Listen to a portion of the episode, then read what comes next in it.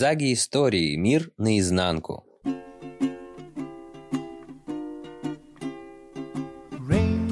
Теперь дзаги истории будут выходить реже, так как людей, готовых поделиться своим опытом, очень мало. Если хотите продолжение рубрики, пишите нам, зовите друзей и помните, что только объединившись, мы сможем изменить отношение к каннабису в российском обществе.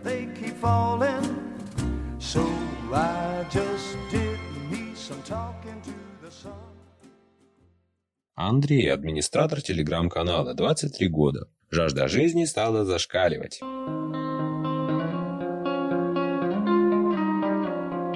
Заметил вашу рубрику с историями, где люди рассказывают про то, как им помогает каннабис. Странно, что не обратил внимания раньше, учитывая уровень контент-мейкинга от Заги. Пропускать ваши посты мавитон, особенно для других админов. Такова моя субъективщина. Учитывая первичность идеи над материальщиной, понял, что обязан поделиться и своим опытом.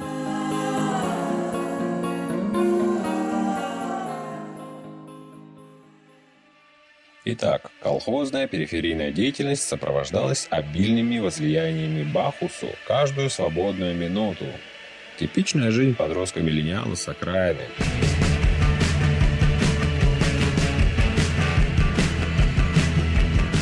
Первый опыт с психоактивностями – бензобак 76-го бензина на Старом Урале в 11. К 12 была изрядная токсикомания, избавился от которой непонятным мне чудом. Прошло само собой после полугода ночей с отчетливым запахом бензина и желанием поскорее напыжиться.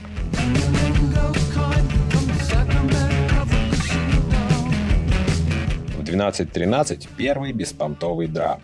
Несколько тщетных попыток осознать эффект, а после практически до 20 лет усиливающийся беспробудный алкоголизм.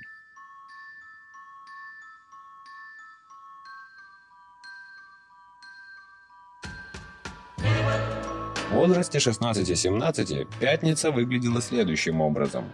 Заезжаем за палью, водкой неизвестного происхождения, и покупаем ящик.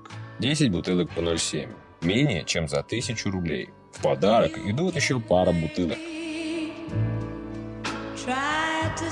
Все это дело мешается с дешевейшим лимонадом и эстетично подается малолеткам как шедевральный пунш. Итоги – перелом челюсти, угнанная машина, несколько сожженных построек. До сих пор удивляет, как мы смогли выйти из этой ямы. Более того, практически все из компании того времени стали достойными людьми.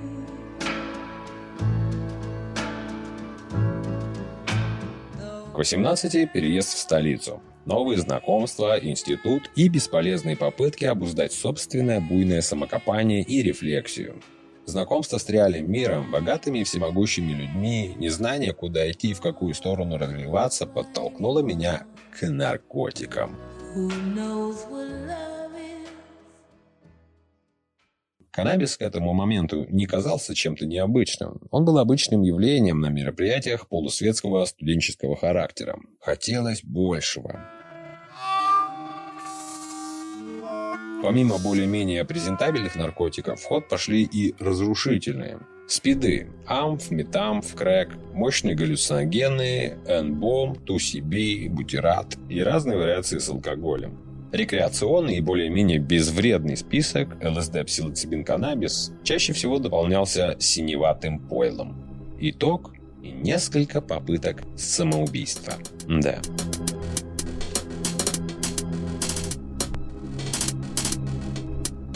Каждый раз, когда мне все надоедало, я перелезал через перила десятого этажа и висел на них с обратной стороны. Каждый раз пытался отпустить руки. Какофония продолжалась и после того, как меня отчислили. Оторванная люстра с привязанной к ней веревкой, бессердечный анамнез, начерканный в личном деле после передозировки спайсом. Мои 20 лет выглядели страшнее, чем седая старость. Гнетущее чувство ковыряло изнутри.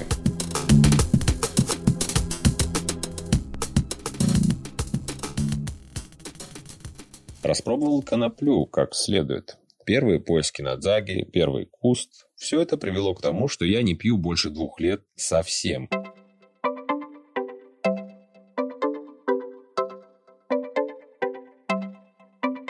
Наркотики, в негативном понимании это слова, не употребляю. Мысли о суициде стало значительно меньше. Однако последствия безудержного веселья превратилось в рецидивы панических атак и неконтролируемых страхов, справляться с которыми становится все легче. Легалайз – необходимость. Противоборство темному менталитету славян, который предпочитает практику теории упарывания жизни. Нам оно нужнее, чем многим. Меня, крайне аддиктивного человека, конопля научила спокойствию, рассудительности и трезвости. Помимо этого, стала зашкаливать жажда жизни и креатив. Полагаю, что от последнего шага в пропасть спасла также принципиальность. Никакого ВВ, ВМ и никаких уколов. Берегите себя и ищите другие способы самопознания, а святая ганжа указывает направление, если к ней прислушиваться. Не курите много, Курите качественно, и хранит вас Джа.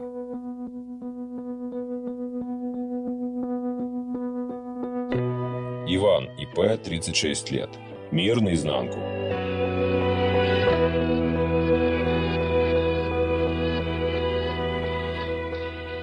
Начну свою историю с того момента, когда я был еще ребенком. В детстве у меня каждый день болела голова, и я пачками пил обезболивающие лекарства.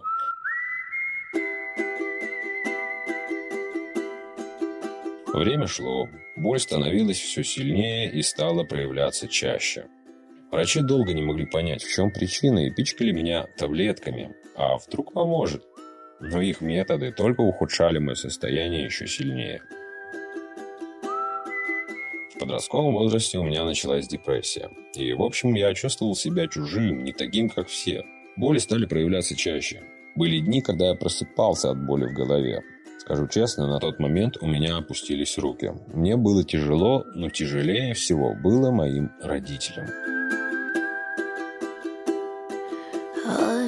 У моей мамы сахарный диабет, и представьте себе картину. Больная женщина с больным ребенком стучится во все кабинеты больниц, чтобы ему помогли. После долгих лет мучения у меня нашли кисту в головном мозге, поставили диагноз и дали третью группу инвалидности. Киста растет, голова болит, таблетки посадили желудок и печень. Когда мне было 19 лет, моя семья переехала жить в деревню. Чистый воздух, красивый лес и многообразие рек делают это место невероятно привлекательным. И, как мне кажется, это повлияло на всех только положительно. И в душе появилось некое равновесие. Я люблю ходить в лес по грибы. Это мое хобби. Однажды, прогуливаясь по лесу, внезапно я почувствовал острую боль в голове и прилег на листья, опавшие с деревьев. И тут раздается голос. «Э, пацан, ты чё?» Привстав немного, я увидел перед собой мужчину с дымящей папиросой и большой собакой. Это был пастух. Я сказал ему, что болит голова, и решил прилечь. Разговорившись, понемногу мы узнали друг о друге. Допив чай из термоса, он сказал, что у него есть средство, которое помогло ему притупить боль после аварии и улучшить сон. Он полез в карман, достал папиросу и закурил.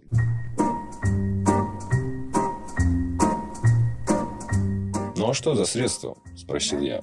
«Так вот, это...» – воодушевленно сказал он. Он почти докурил и протянул руку с папиросой. «На, затянись!» Я сделал пару хороших затяг. Через несколько минут я даже не заметил, как моя головная боль превратилась в воодушевленный и позитивный разговор. После знакомства мы часто встречались, курили и много говорили о здоровье и о жизни. Я стал замечать, что после знакомства с каннабисом справляться с моим недугом стало значительно проще и эффективнее. Целебные свойства этого растения позволили мне обрести здоровый сон, позитивный взгляд на жизнь, а главное, мои головные боли стали проявляться реже. Я был очень благодарен этому человеку за то, что он меня познакомил с этим уникальным растением. Чуть Позже я стал проводить эксперимент в течение трех месяцев на своем организме. Хотел еще раз убедиться в пользе каннабиса. Заключался он в том, что я неделю выкуривал косячок каждый вечер и после три недели не курил. От сомнений о пользе этого растения не осталось и следа. Далее я открыл для себя CBD. С тех пор каннабис в моей жизни стал неким стимулятором моего здоровья. Опыт употребления 14 лет в медицинских целях. И хочу сказать, что это реально работает, помогает. И я очень надеюсь, что и в нашей стране пересмотрят статус каннабиса для медицинских целей. И мне не придется каждый день идти на риск, приступая закон, чтобы чувствовать себя здоровым человеком. Всем крепкого здоровья, мира, любви. Я за легалайз, за медицинский легалайз. Спасибо вам за то, что мою историю увидят люди, и надеюсь, кому-нибудь она принесет пользу. Всех благ, мира, ну и, конечно, крепкого здоровья. Подкаст подготовлен при поддержке надежного магазина семян конопли «Генплан». По промокоду «Дзаги» действует скидка 10%. Все истории правдивы, имена вымышлены, совпадения случайны. Чтобы поделиться с нами своим опытом или опытом ваших знакомых и близких, пишите нам в личные сообщения, на почту и в Телеграм, абсолютно анонимно.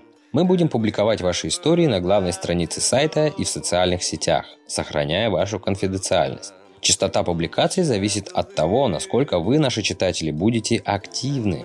Если у вас есть знакомые, которым помог каннабис, вы можете расспросить об этом их подробнее и рассказать нам эти истории от их лица. Не делитесь в комментариях своими историями. Делитесь с нами для следующих выпусков рубрики.